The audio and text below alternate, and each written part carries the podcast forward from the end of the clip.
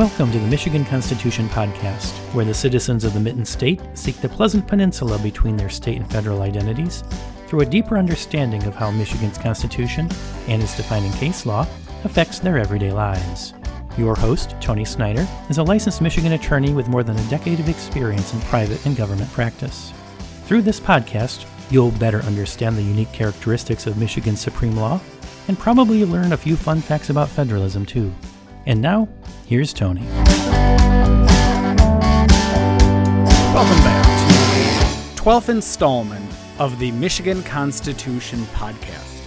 Today, we discuss Article 1, Section 5. The purpose of this podcast is merely to teach you what's in the Michigan Constitution. Each podcast we'll review a different article's section, we'll talk about what it means, and we'll review Michigan case law, which helps us to better understand the effects of those constitutional provisions. Here's what this podcast is not it is not legal advice, it is not legal expertise. Although I am a licensed attorney in the state of Michigan, I make no warranties as to the veracity of the statements I make within this podcast.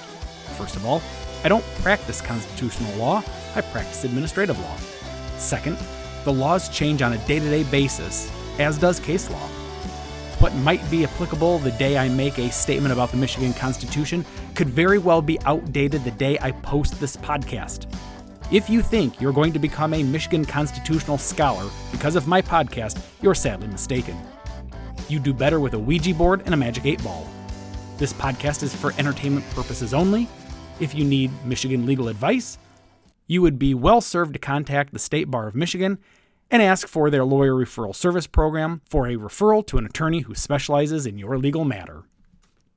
Unlike the United States Constitution, which combines many free speech protections such as peaceable assembly, petitioning of government, free and expressive speech, and freedom of the press, the Michigan Constitution breaks those provisions up between Article 1, Section 3 and Article 1, Section 5.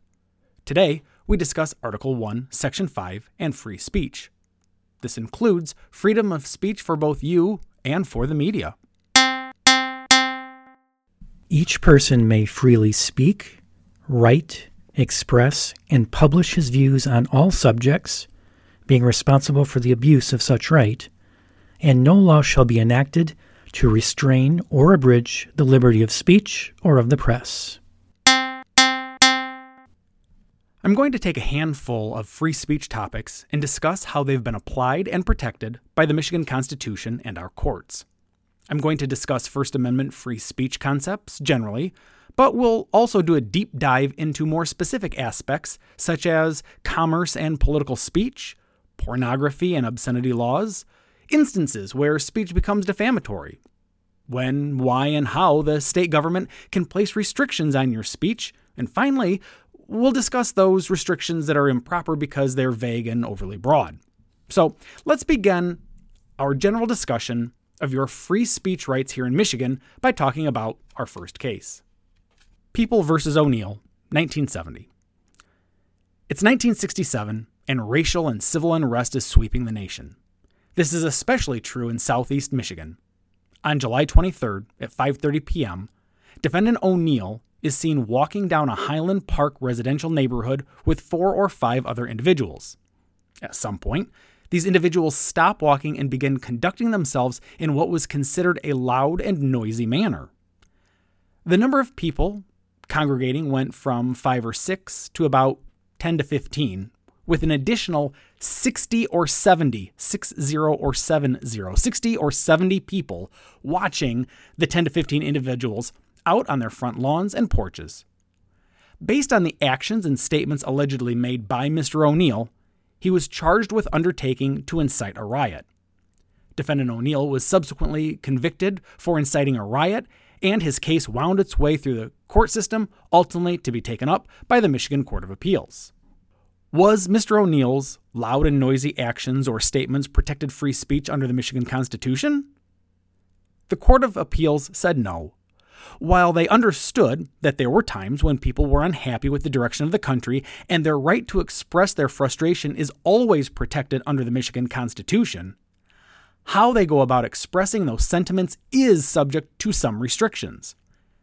They noted from a United States Supreme Court case that there is societal value to subordinate free speech to other values and considerations.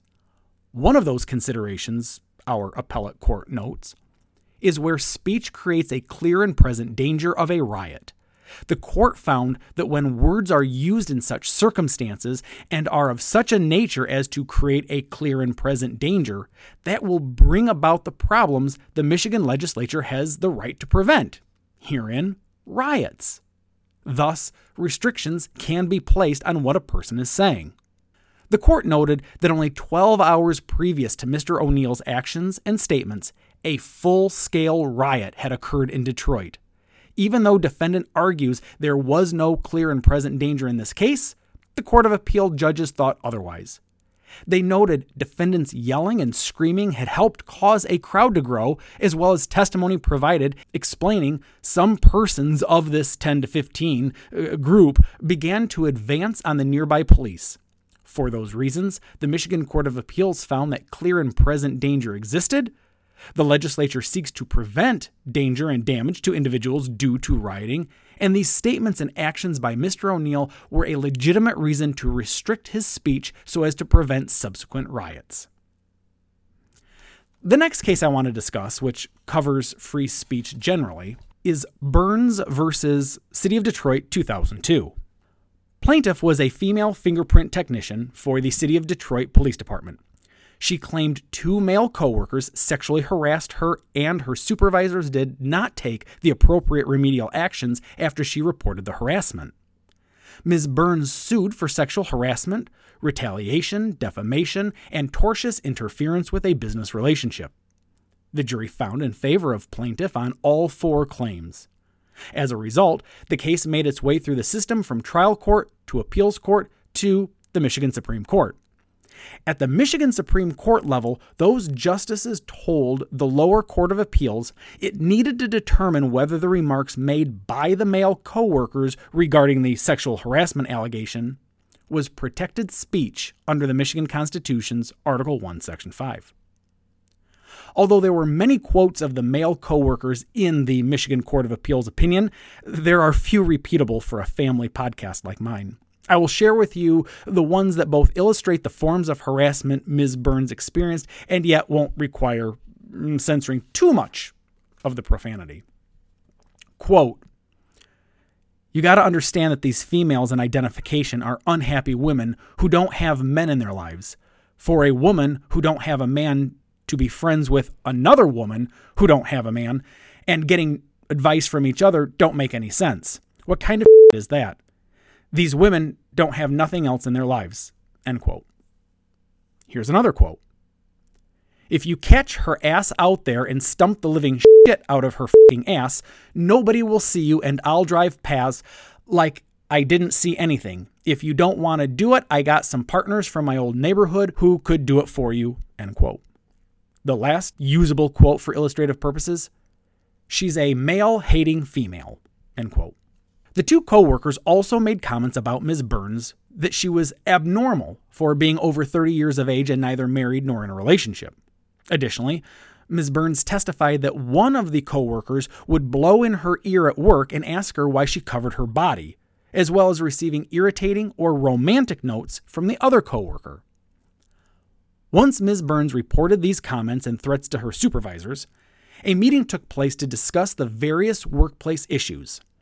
During that meeting, to discuss the issues taking place in the office and against Ms. Burns, a supervisor stated that women are apt to cry sexual harassment because of premenstrual syndrome. That same supervisor also warned that anything a man says to a woman could cause him to end up in court. As a result of her complaint, the police department transferred her to the day shift, which resulted in both a pay cut as well as a new expense, that being for childcare. Ms. Burns noted that the night shift paid more because most employees of the police department preferred to work the day shift. As such, the department paid more to the night shift employees as an incentive to work the night shift. Ms. Burns explained she preferred the night shift, not just because of the extra pay, but because it allowed her to be with her children during the day, thus saving her the expense of childcare. Apparently, her friends and family members could watch her kids eh, during the evening hours once those individuals had completed their own personal uh, day shift. The issue that the Court of Appeals had to grapple with is whether the remarks made by the male coworkers supported a hostile work environment or if those remarks are protected speech thanks to the Michigan Constitution. Well, uh, spoiler alert, these comments are not protected speech under the Michigan Constitution, but I suspect you probably already knew that. See, the Michigan Court of Appeals does a deep dive into a free speech analysis as well as a vagueness and overbreadth review of the matter at hand. So let's start with the more in depth portion, which is the free speech analysis. To begin, the Court of Appeals addresses that our Article 1, Section 5 protections of free speech is identical to the United States Constitution's First Amendment. If you have the right of free speech under the U.S. Constitution, you're going to have that same free speech right under the Michigan Constitution. So, the court relies on some U.S. Supreme Court cases to enforce the Michigan Constitution in our case at hand. First, the Michigan Court of Appeals notes that the right of free speech is not absolute at all times and under all circumstances. For example, speech which is lewd, obscene, profane, defamatory, or constitutes fighting words are all well observed to hold no part of expression of ideas. Similarly, resorting to epithets or personal abuse is not in any proper sense communication of information or opinion safeguarded by the Constitution and the punishment of those words as being criminal, well, it raises no question of violating the free speech provision of the Michigan Constitution. The Court of Appeals found that the comments at issue clearly held no essential part of any expression of ideas. To the contrary, the court thought the comments made by Ms. Burns' coworkers were closer to fighting words, which by their very utterance inflict injury or tend to incite an immediate breach of the peace. These specific statements constituted a vulgar ad hominem attack against the person. The epithets and the personal abuse directed towards a particular individual were not in any proper sense communication of information or opinion safeguarded by the Constitution, this court held. Therefore, the court concluded, the language at issue simply does not reach the level of constitutionally protected speech provided by the Michigan Constitution. The court did note that the coworkers are free to express their views in the workplace, but the Constitution does not protect them from liability for verbal attacks by use of ad hominem and sexually explicit vulgarities. Next, the Court of Appeals took a look at the protections within the Michigan Civil Rights Act to determine if provisions within that act are in violation of the Michigan Constitution's free speech protection. Again, as you can imagine, the, the answer was essentially not on your life. The court said the purpose of the Michigan Civil Rights Act was to prevent the language and conduct that was outside the scope of the Michigan Constitution's free speech provision. You can't violate the Michigan Civil Rights Act by making obscene comments only to try and say that you have a constitutional right to say the obscene comments which are trying to be prohibited. That's the point of the Michigan Civil Rights Act. Think of the Michigan Civil Rights Act as a belt and suspenders approach. The suspenders are your free speech rights under the Michigan Constitution. But the belt is the protection within the Michigan Civil Rights Act against speech not protected by the suspenders. The Michigan Civil Rights Act prohibits sexual discrimination in employment practices by targeting any intimidating, hostile, or offensive conduct in the workplace. The act is essentially directed toward discriminatory conduct and oral remarks such as those at issue here in our case. Although the court immediately finds the act is constitutional when challenged by the free speech provisions, the appeals court had to also review the act to determine whether the prohibitions in the Civil Rights Act were too vague and or overbroad such that the act was unconstitutional. To determine if a statute is vague, the court has explained, we look at three aspects of the prohibition. First, does the statute provide fair notice of the conduct prohibited? Second, does the prohibition give the court unstructured and unlimited discretion to determine whether an offense has been committed? And thirdly, is the prohibition so broad that it sweeps up and outlaws both unprotected as well as protected free speech? Well, the court dismisses the first two questions as not having been violated, meaning they believed there was fair notice of conduct prohibited by the defendant and that there was no unstructured or unlimited discretion being deferentially given to a court. So the last question is it so broad a prohibition that it sweeps up both good and bad speech and prohibits both? Well, here the court ruled it does not violate protected speech. To the contrary, the Civil Rights Act prohibits unwelcome sexual conduct that was intended to substantially interfere with the employee's employment and created an intimidating, hostile, and offensive work environment. The Court of Appeals found that whether a hostile work environment exists is to be determined by whether a reasonable person, in the totality of the circumstances, would have perceived the conduct at issue as substantially interfering with the plaintiff's employment or having the purpose of creating an intimidating, hostile, or offensive employment environment. It was, specifically, this court noted, the words reasonable person, which prevented the act from being overbroad. The court concluded a reasonable person would understand the act does not prohibit constitutionally protected speech, but instead prohibits communication of a sexual nature, like our issues here with Ms. Burns, that substantially interferes with her work environment. Our third case, I think, is kind of fun, and, and quite frankly, I like the defendant's last name. And since this is my podcast, I decide which cases you hear about. But honestly, I think you're going to enjoy it. So let's talk about People versus Boomer, 2002. In 1998, on the Rifle River in Arenac County, Defendant Boomer was with a group of friends canoeing on the river when he fell out of his canoe.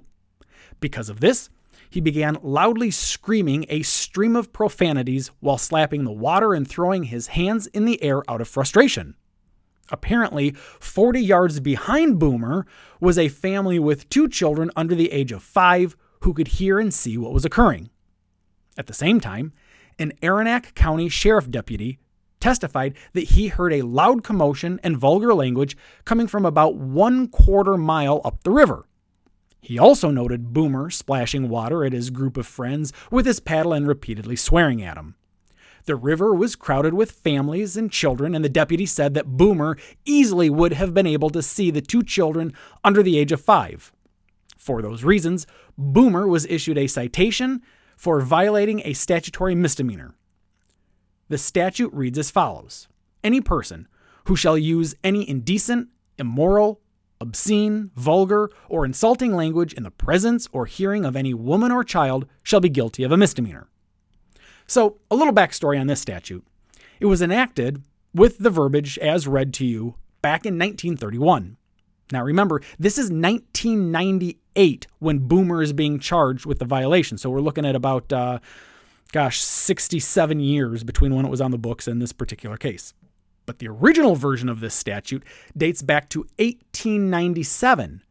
In 1897, the prohibition on indecent, immoral, obscene, etc., etc. language in the presence of women and children only applied within the uh, city, village, and township limits. So apparently, it was necessary to expand this prohibition to all of Michigan in 1931.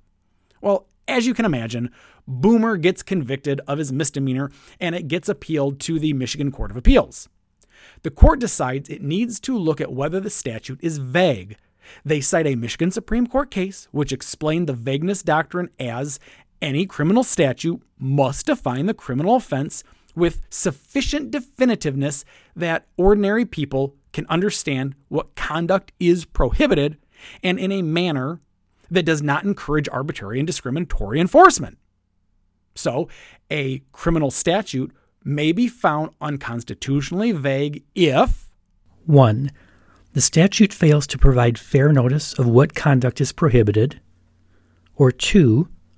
The statute encourages arbitrary and discriminatory enforcement, or 3.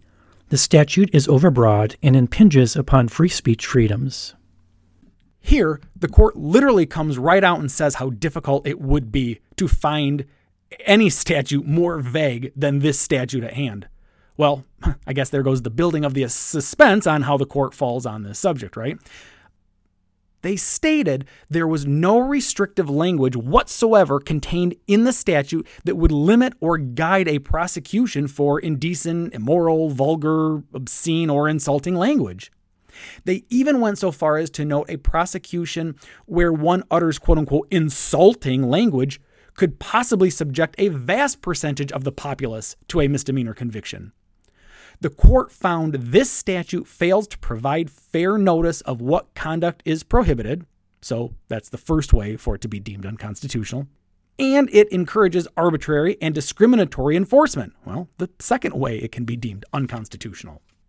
The Court of Appeals held that the construction of the statute as worded would require every person who speaks audibly where children are present to guess what a law enforcement official might consider too indecent, immoral, or vulgar to a child's ears. Regardless of the children, our court finds it is far from obvious what the reasonable adult considers to be indecent or immoral or vulgar and insulting. As a result, a judicially imposed reasonable person limitation would have not even cured the vagueness problem of this statute. Lastly, the court did take note our free speech rights under the Michigan Constitution does not protect obscene speech, and the legislature could enable a properly drawn statute to protect minors from such exposure. But this act and the way it's worded does not achieve that goal. As such, the court found the statute was also vague due to its infringement on speech. Even though the court only needed one of the three aforementioned reasons to deem it unconstitutional, they found the statute violated all three provisions and was unconstitutional for all three reasons. The final case within the general free speech category I wanted to highlight is in re contempt of Dudzinski 2003. The fact pattern here is pretty lengthy, but I think you'll find it compelling, so stick with me. In 2000, Mr. Dudzinski sat in a courtroom as a spectator during a pre-trial settlement discussion in a murder case. And, and that's that's key there. It's it was a pre-trial settlement discussion in a murder case. And, and I'll promise I'll tie it all together here in, in just a few minutes. Mr. and Mrs. Dudzinski were wearing shirts which had the statement courts, cops, crooks imprinted upon it. It should be noted that each letter of the words courts, cops, crooks started with the letter K. So when viewed on the shirt, courts, cops, crooks listed KKK. The trial court judge told Mr. and Mrs. Dudzinski their shirts were not appropriate for court and they were directed to leave immediately. The judge did say that if they were to change their shirts, or perhaps even if they just turned them inside out and backwards, that they would be welcome to come back into the courtroom to observe the proceedings. In fairness, the judge did explain to the Dudzinskis that he was concerned the shirts would taint the fair administration of justice and potentially deprive the parties of a fair trial. The next year, 2001, Mr. Dudzinski again came into court wearing his court's cops, crooks shirt during a court proceeding which was addressing the murder victim's estate. The hearing was in front of the same judge as in 2000, and once again the judge noted the KKK shirts of Mr. Dudzinski. He again offered Mr. Dudzinski the opportunity to either change his shirt or leave the courtroom. Mr. Dudzinski this time invoking his constitutional right to free speech, refused both of the judge's dis- directives. As such, the trial court judge, citing the need for a fair administration of justice to all parties, held Mr. Dudzinski in contempt of court and sentenced him to 29 days in jail. Mr. Dudzinski appealed his case to the Court of Appeals. Mr. Dudzinski argues that the trial court violated his constitutional right to freedom of expression by finding him guilty of contempt of court by wearing his KKK shirt in the courtroom. The Michigan Court of Appeals began their analysis by citing a United States Supreme Court case which ruled every citizen lawfully present in a public place has the right to engage in expressive activity, and such activity may generally not be restricted on the basis of its content, but may be restricted if the manner of expression is basically incompatible with the normal activity of the particular place at the particular time. More so, the speech or expression that is restricted because of the content of the message it conveys is subject to the most exacting scrutiny. Therefore, the court opined, if government, here being the court because a court is a part of the overall government, if government is going to restrict speech on the basis of its content, it will have to show that its regulation is necessary to serve a compelling state interest and that it is narrowly drawn to achieve that end. So, said with far less legalese, when Mr. Dudzinski was wearing his KKK shirt in the courtroom, he was exercising his free speech, not by speaking, but by putting words on his shirt. This is expression speech, not verbal speech. But, to be clear, both are protected by the Michigan Constitution. So if a judge, who is a cog in the wheel of government, looks to restrict Mr. Dudzinski's freedom of expression speech, the judge is going to have to make sure he is doing so because he had both a compelling reason to restrict the speech and that what he's doing is narrowly done to achieve his goal. And the Court of Appeals does agree, let me be clear, does agree with the judge that speech can be restricted if it constitutes an imminent threat to the administration of justice. So the first prong of the two prong test is met. That first prong being that there is compelling state interest in restricting that freedom uh, of, of speech in the courthouse or in the courtroom specifically. But is that a compelling interest that the government has? And what constitutes compelling interest? Well, in this instance, it would be the fair administration of justice. But it's the second prong that the Court of Appeals takes issue with. The second prong is that the restriction imposed is narrowly created to achieve the fair administration of justice. The court notes that criticism of courts, within limits, should not be discouraged and it is a proper exercise of the rights of free speech. The speaker of those criticisms should not be subject to contempt proceedings unless it tends to impede or disturb the administration of justice. Now, whether or not the speech impedes or disturbs the administration of justice is a balancing act. You have to balance the right to free speech on the one side of the scale with the right to a fair trial on the other side of the scale. So, the Court of Appeals believed one must look to the speech to determine if it poses a serious and imminent threat to a fair trial. If that speech poses a serious and imminent threat to a fair trial, then free speech loses and fair trial wins. The theory here is that it is more important to ensure the parties to a lawsuit have a chance to prove their case in court and have a party win on the merits of a case versus a person's free speech right. And this actually makes a lot of sense. And, and here's the reason why the person's free speech right is only being limited within the courtroom itself. Mr. Dudzinski can wear his shirt in the halls of the courthouse or on the outside steps of the courthouse. He can go on TV with his shirt. He could put up billboards with his shirt. He could sell them on the internet. He's only limited by his imagination. So, because Mr. Dudzinski can't wear his shirt with KKK on it inside the courtroom is a minimal restriction. Because look at the other side of the argument these parties that are going to court. The only place that the parties in this lawsuit can go to deal with the legal repercussions of the murder victim's death is in that courtroom. And the defendant, the police officer who shot and killed Lamar Grable, only that court can pass judgment. What happens in that court is the only place that matters to the defendant.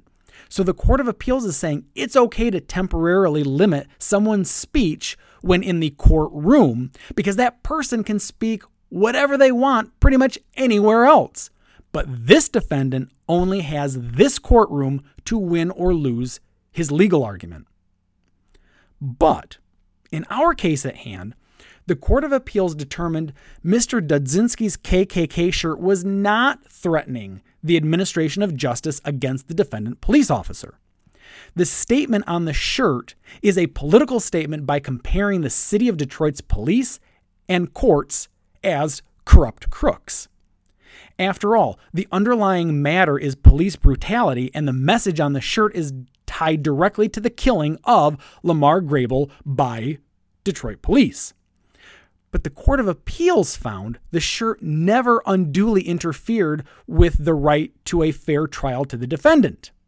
They noted that Mr. Dudzinski sat quietly and never disturbed the proceedings because he was not with a large group that were overwhelming the courthouse, nor because the shirt was uh, never worn in front of a jury. So, because of that, the right to a, tr- a fair trial was never threatened. The court thought that if Mr. Dudzinski had tried to wear this shirt in front of a jury, that could have negatively impacted the impression of the jurors against the defendant. But when the shirt was worn during something as relatively minor as a pre-trial motion, and remember I told you we'd circle back to it, this relatively minor pre-trial motion, the Court of Appeals found, hardly impacted the fairness to a defendant.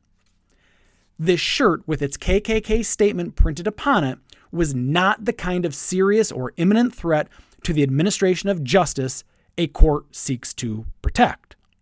The Court of Appeals ruled Mr. Dudzinski should not have been required to remove his shirt or leave the courtroom. Okay, I think that's probably going to do it for this podcast. I've given you a lot to think about as it relates to free speech. It's not always said verbally, it can be said expressively. And that's okay. The Michigan Constitution does protect that freedom. But your freedom of speech can be limited, particularly if it's considered obscene.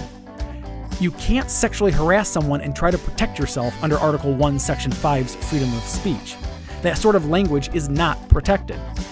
Even words used on a river in front of children may be restricted, but those restrictions cannot be vague the person must clearly be able to determine what is or is not proper use of words.